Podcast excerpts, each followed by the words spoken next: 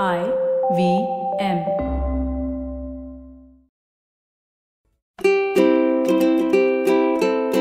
Hello and welcome to the Habit Coach podcast. I am Ashdin Doctor, your habit coach, and today we have a very, very interesting topic.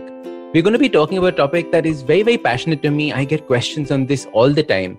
We're going to be talking about masculinity, manhood, and high performance. I think these are fascinating topics. We don't necessarily talk about them enough. And when I had the opportunity to interview our guest today, I was very, very excited and wanted to jump onto this opportunity. So let's welcome Angus Nelson to the Habit Coach podcast. Angus, welcome to the Habit Coach podcast. So great to be here. I'm really excited. We're going to have a great conversation today. Isn't it a brilliant topic? I love the fact that you have chosen this particular niche of manhood and masculinity. Uh, how did you get into this uh, this idea of coaching and uh, and, and discussing this topic. Tell us a little bit about your journey. Sure. Um, I'll give you two sides of it. One is my own personal, you know, kind of revelation of it. Um, I ran my first business. I was 29 years old, thought I knew everything, and um, I made a lot of mistakes. And I got ourselves in some financial risk really early into um, our, the business. And I didn't have the ability or the maturity to be able to ask for help. Instead, I'm like, I'm going to prove to the world that I can turn this ship around to my board, to my wife, to my family, to the community I was in.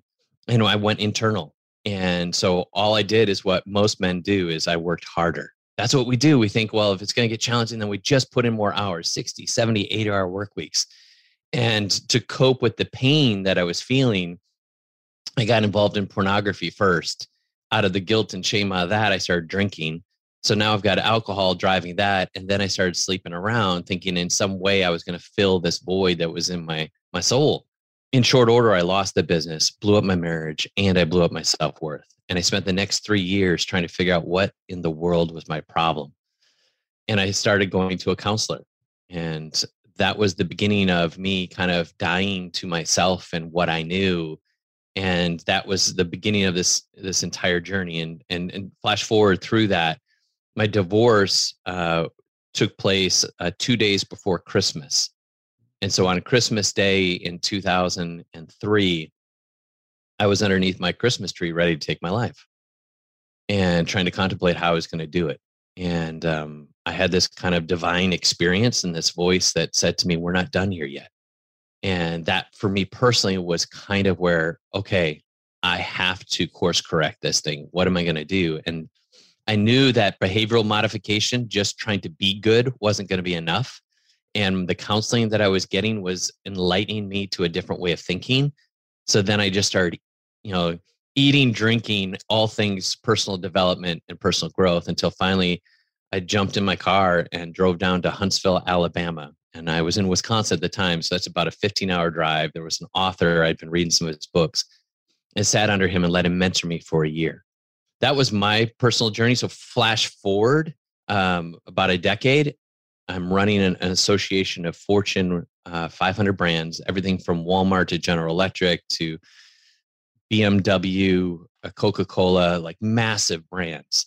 I've got 74 companies with about 205 seats in this association all around innovation. And here I was supposed to be on calls about digital transformation. And instead, I'm helping them walk through challenges of where um, they're struggling and feeling like they can't keep their jobs because they're hired to make people angry, you know, being in the innovation space. And that's when I discovered like, this is a coaching thing. Like it's a, it's a real thing and my background had prepared me for being able to have the school the skill set and the self-awareness emotional intelligence to be able to speak into those guys lives.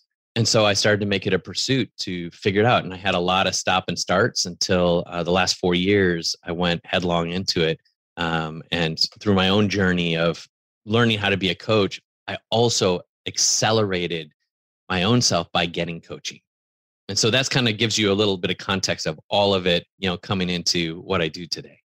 Wow, there is so much to unpack there, right? Right from the the desire of you know proving yourself right in the beginning, correct? Mm-hmm. To the inability to ask for help, which is something that we all face from time to time, especially when we think that we are our shoulders are huge and we can take care of the world on by ourselves, right? And going straight down into escapism, like you talked about with regards to alcohol and pornography. I love the fact that you know these aspects of what people are going through right now were also aspects that you went through, yeah. and the way that you were able to bring bring about a change in that. Which of these, you know, when we talk about masculinity and manhood and issues with manhood right now, right? What are the big ones that glare out at you, or how do you even define this category? So, um, I define it in the same way that men have to live it. Hmm. It is a tricky path, particularly in this day and age where our fathers and our fathers' fathers didn't have the tools to equip us for the kind of manhood we've been asked by the universe to evolve to. Hmm. And so we see leadership from this place of overused masculinity, which becomes toxic, where we think that striving, uh, dominance, and being loud is masculinity. And we don't understand that true masculinity is actually a fortitude that is built not for dominance, but one for support. Hmm. That, that our true masculinity is in a place of nurture, right?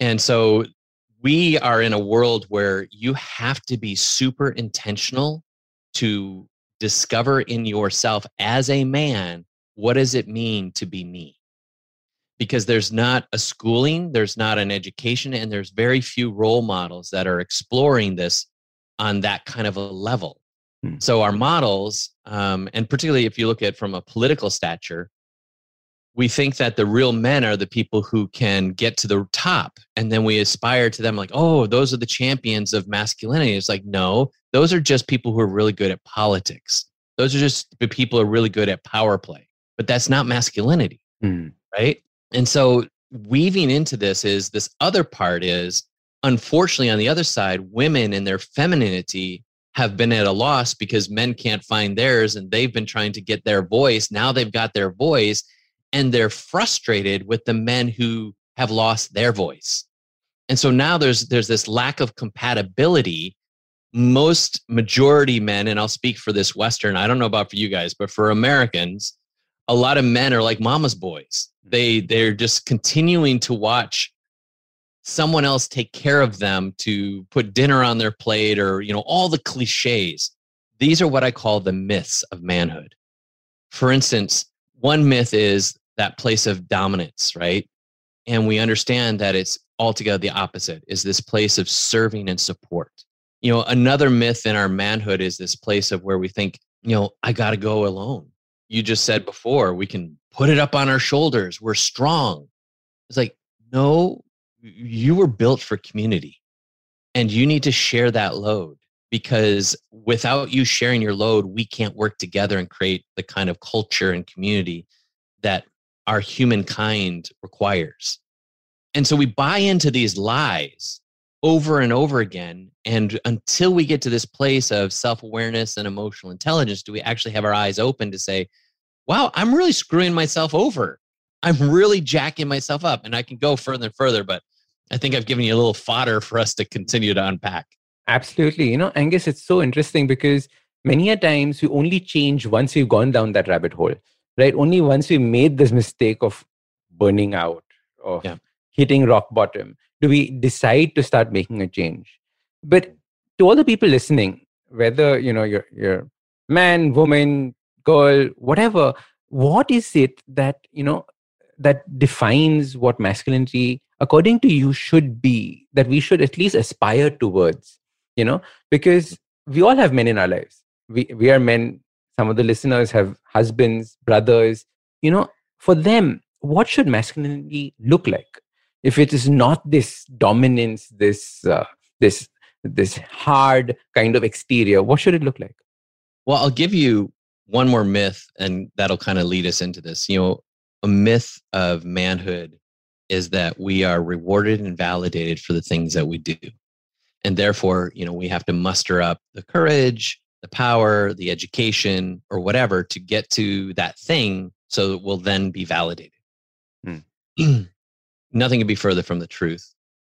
True masculinity is a sense of self uh, quiet confidence a place of knowing who you are because when you can walk into a room with nothing to gain and nothing to prove nothing to lose you truly have power hmm. And that power is from this place of source and supply that's an internal work, not an external. And from this place of the internal comes a thing of expansion.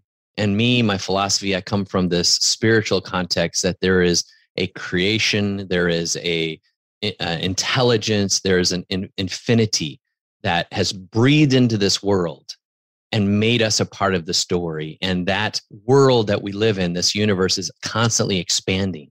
The sun shines, the, the wind blows, the grass grows, and we can't explain why. Mm. If I leave my yard for a few months, it's going to turn into a stinking jungle because it just expands.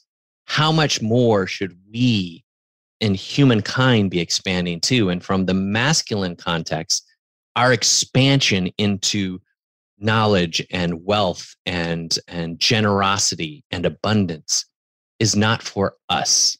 It comes to this place of being able to pour it out into others and to support and to serve and to contribute. So that's a long way of saying to me, true masculinity is getting to this place where you understand that it's not about you, that the strength you have as a man, whether it be your muscle, whether it be, you know, the, the, the way that you think, the way that you perceive, those are the skill sets you've been given to deliver for the people that are around you, the community that you serve. And now, when we're at that place that it's not about us, that we're not trying to get the accolades and the validation, but rather we're here to serve, suddenly the dynamics of all relationships, all communication, and all possibilities completely change. And that's part of what, you know, we'll probably get into here in a little bit is stacking these levels and these mind shifts to the manhood matrix. This is so beautiful. Um, for multiple things. And, and I just wanted to confirm with you one thing saying in, in India, we have lots of mama boys, mama's boys. Mm-hmm. So that is how, you know, yeah. culturally it's been as well. So it's so important because I, a number of questions come into me saying that, Ashdin, how do I improve my confidence? Right. And that's exactly what you were saying. You know, whenever we think of confidence, you often think of external validation. Mm-hmm. And, and you just turned it on its head and saying it's not about the external validation, the accolades that you have, but it's about the internal self discovery that you've made that tell me if I, have got this right the internal self discovery that you've made and the amount of value you got you, you are willing to bring to other people's lives if you have these two in place your confidence is going to be there did i get that right yeah and and let's make this slight little um, definition there that your validation doesn't come from the serving hmm. your serving comes from the personal discovery right and so the beauty of this, and this is what we don't understand, is we don't understand that we possess that power. Mm. We actually have it. No matter where you're at, if you're listening in your car, doing the dishes, mowing the lawn, or just sitting around the house in your office, whatever, mm. you have this personal power inside of you that is greater than anything you've ever experienced. It has the capacity to change lives and create destinies. And you have acquiesced that and defaulted it to whatever culture is telling us we're supposed to do. And suddenly we're like Johnny, Johnny, the monkey boy, dancing around, doing all the antics, going through all the motions, trying to get something that already resides inside us. Like freaking Wizard of Oz, we're Dorothy trying to click our, whole, our heels saying there's no place like home. Because the truth is, what you're seeking for, you already possess. Mm. It's so beautiful. You already have what it is that you're looking for. We're going to take a quick break See you on the other side.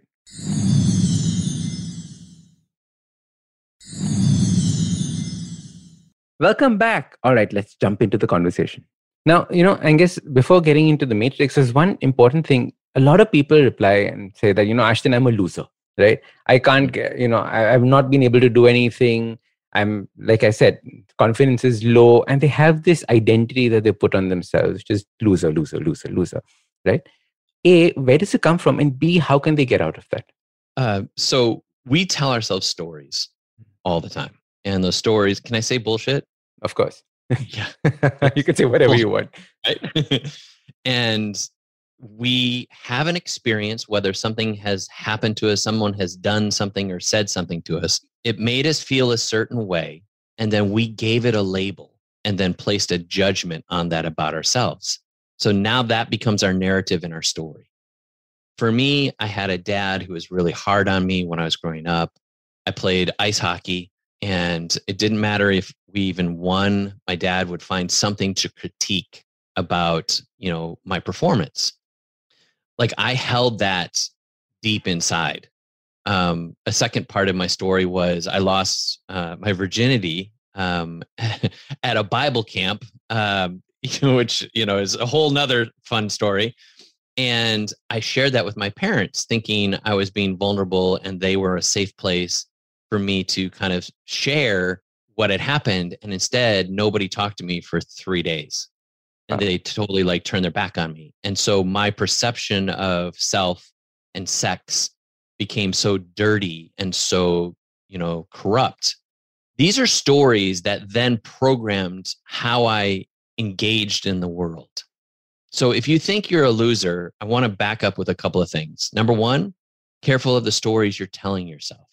And the only way you're going to really define that story is when you get it out of your head. So talking to somebody or writing it down. I, I have my clients go through exercises that actually go through seven areas of your life of the different stories you told yourself. And what does that cost you?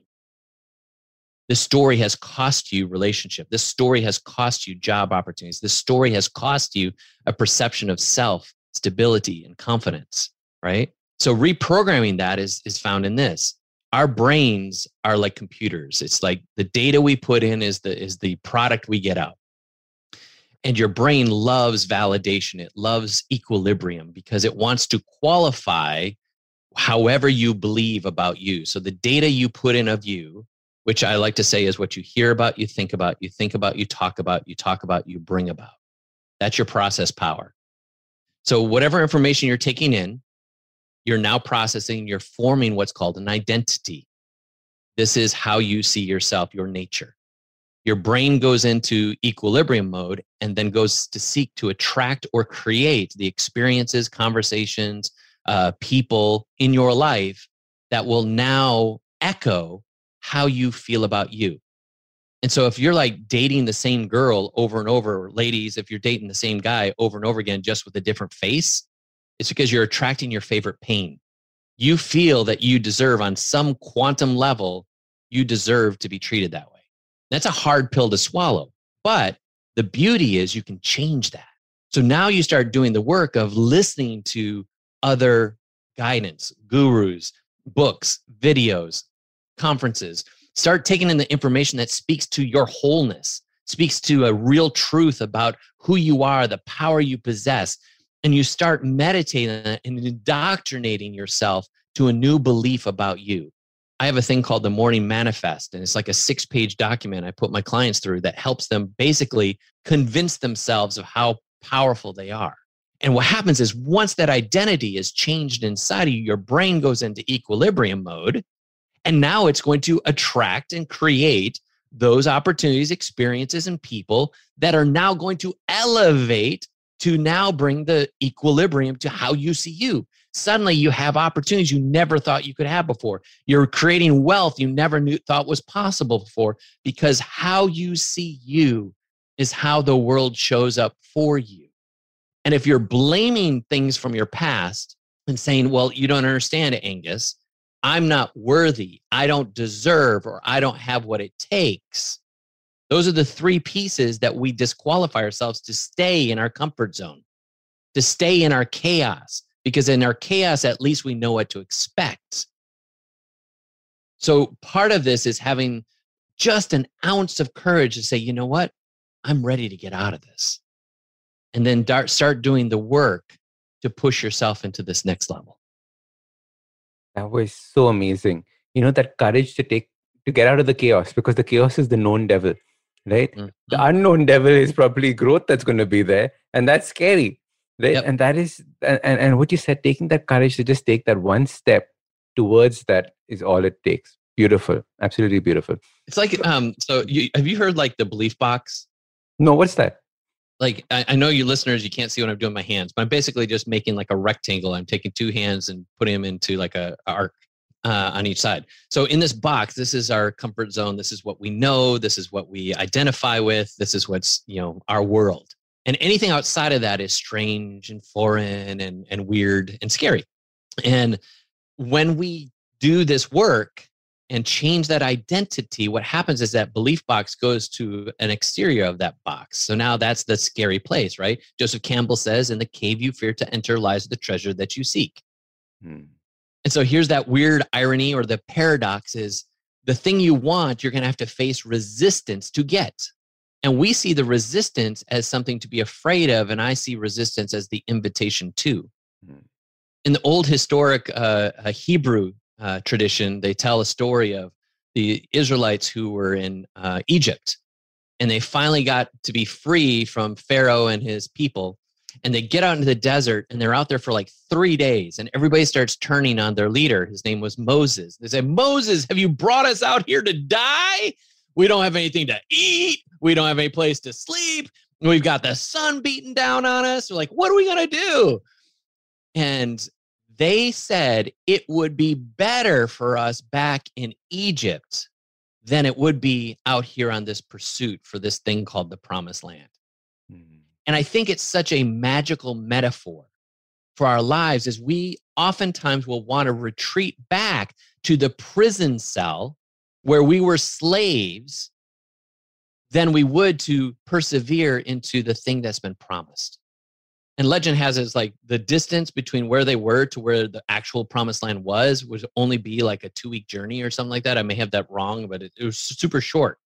Hmm. But they spent 40 years because, according to the story, God had to let that entire generation die out so a new belief system could be created. Wow. Damn, I don't want that in my life. I don't want that for my kids. I don't want that for our generation.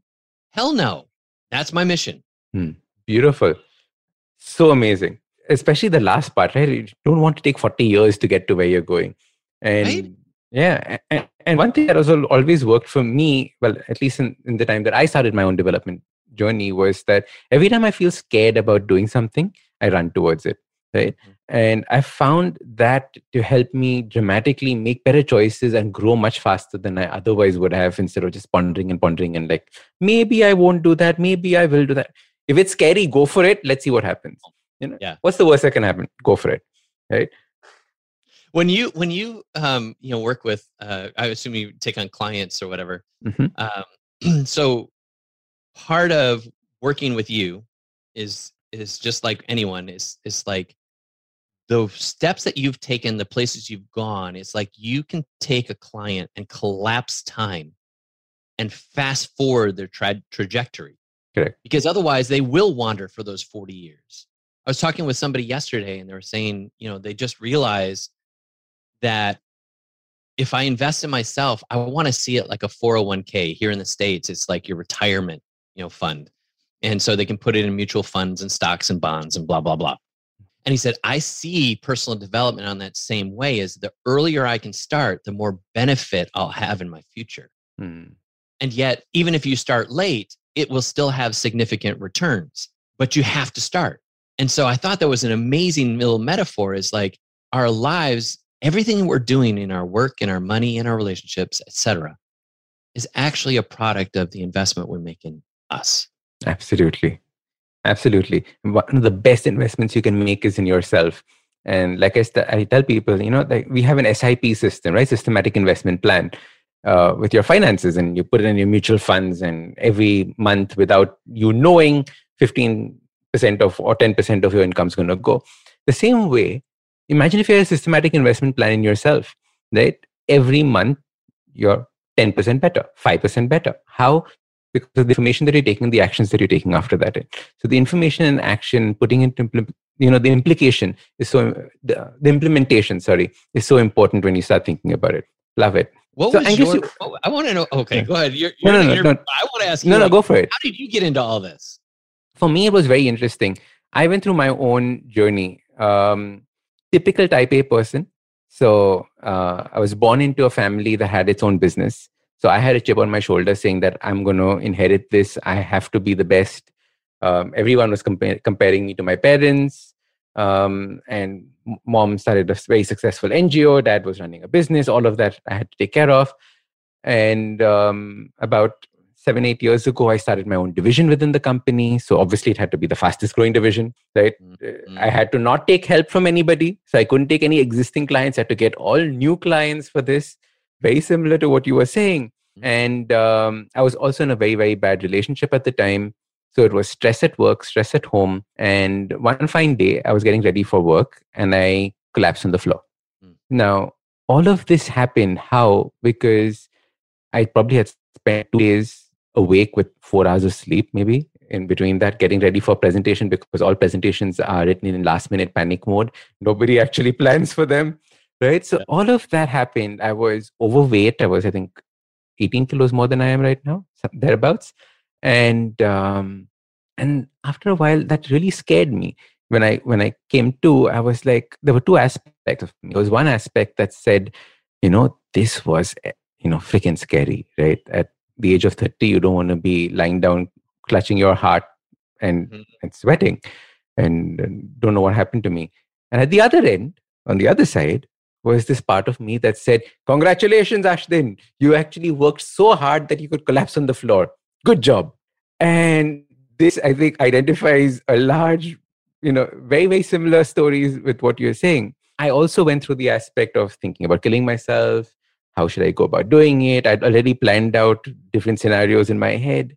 But at that point of time, I was walking on the uh, uh, at the sea face here, and I had a thought, and I said that imagine if I died tomorrow, and I went up to heaven, hopefully, fingers crossed, and God said, um, "So how was the life that I gave you?" And now I can't go back and say it was eh, it was okay, okay, right? I have to say it's awesome. So if I have to say it's awesome, how do I start creating that life for me now? And and being the typical type A person, on one New Year's Eve, I gave myself three New Year resolutions. The first one was to get a six pack. Because remember, I was nice and tubby, right? So On. type A, meaning what is the hardest goal I can give myself? Have a huge paunch, six pack has to happen. So one was get a six pack. The second one was fail at everything. Because I realized that I wasn't failing enough. As a result, I wasn't growing fast enough. I was just in my comfort zone and I was constantly winning everything. And I really was winning everything. So I realized that I wasn't pushing myself as far as I could possibly go, breaking out of comfort zone. And uh, the last one was interesting, which um, talking to my therapist, which was um, let's do all these. We should not be doing these things. Things. So every time my programming or my uh, societal, you know, uh, checkpoints said, "Are you sure you should be doing that? Do it." Right. Yeah. So th- that completely changed these three um, New resolutions. Completely changed my life because now I was a different person making different decisions. So um, uh, the fail at everything one made me decide to go to Everest Base Camp with just two weeks' notice. Right, I'd never trekked in my life, and I went to Mount Everest Base Camp in two weeks of meeting somebody saying that you know me and my husband are going. Why don't you come along? Sure, done. And you know, and and these kinds of things changed my life and and the decisions I was making. After seeing this, people got in touch with me saying that, wow, we love how you've changed. Help me change. And I was like, dude, I have another fa- business that I'm running. I can't come and help you change. And um, and and that point of time, one thing struck me very strongly. I said, okay, I'll tell you what I did. You see if you want to do it. You know, people at weddings come and talk to you and things like that, right?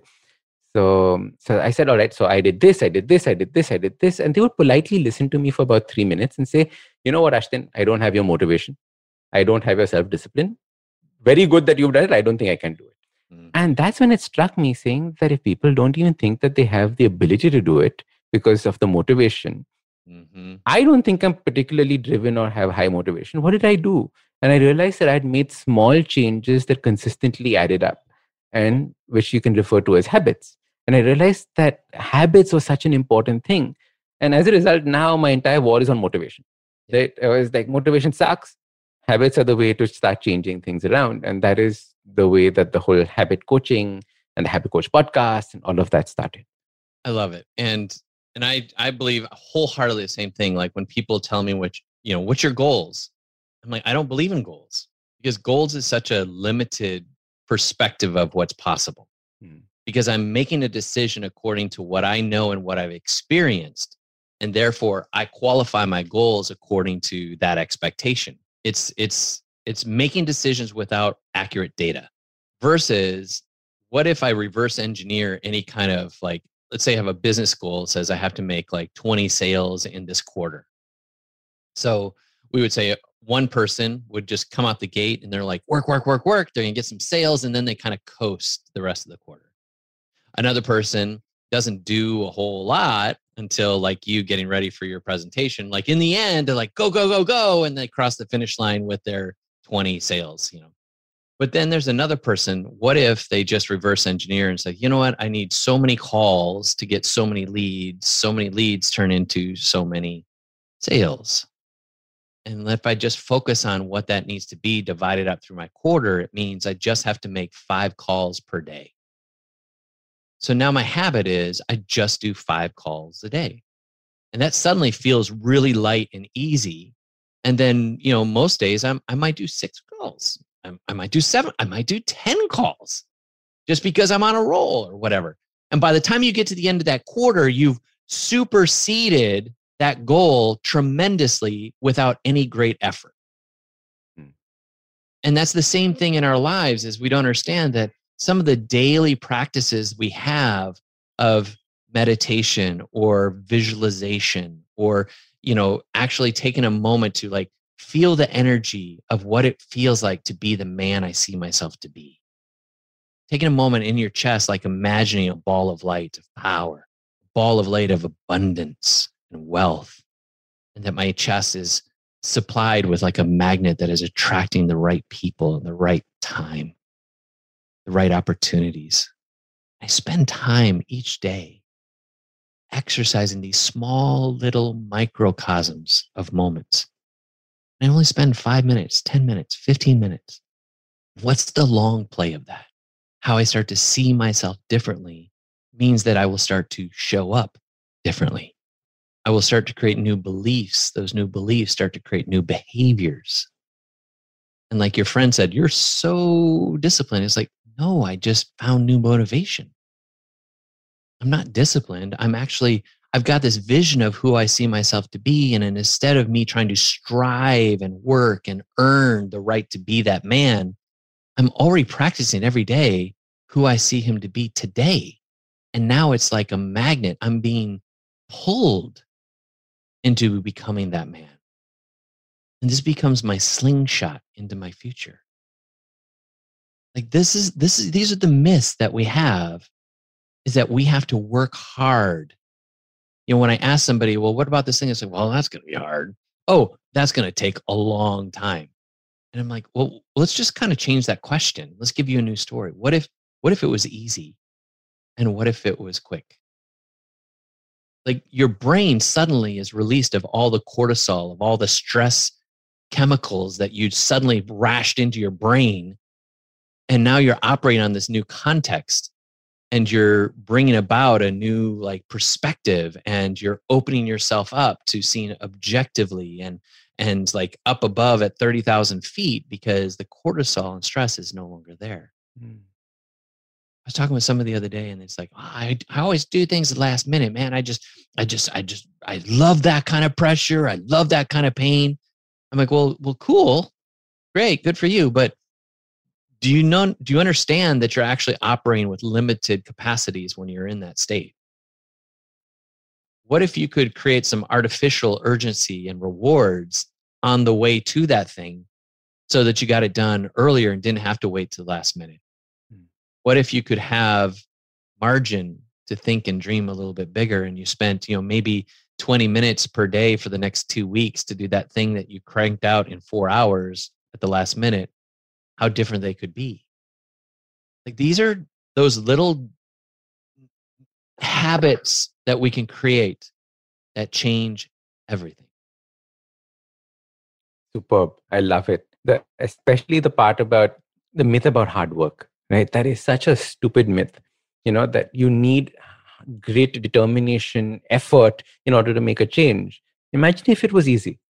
In fact, there's a podcast that's going to be coming out soon, which I recorded earlier, which was what is the easiest way to so- solve this, right? If you just ask that one question to yourself, half the problems in your life disappear because we believe that something has to be worthy. So we try to make it as hard as possible to do.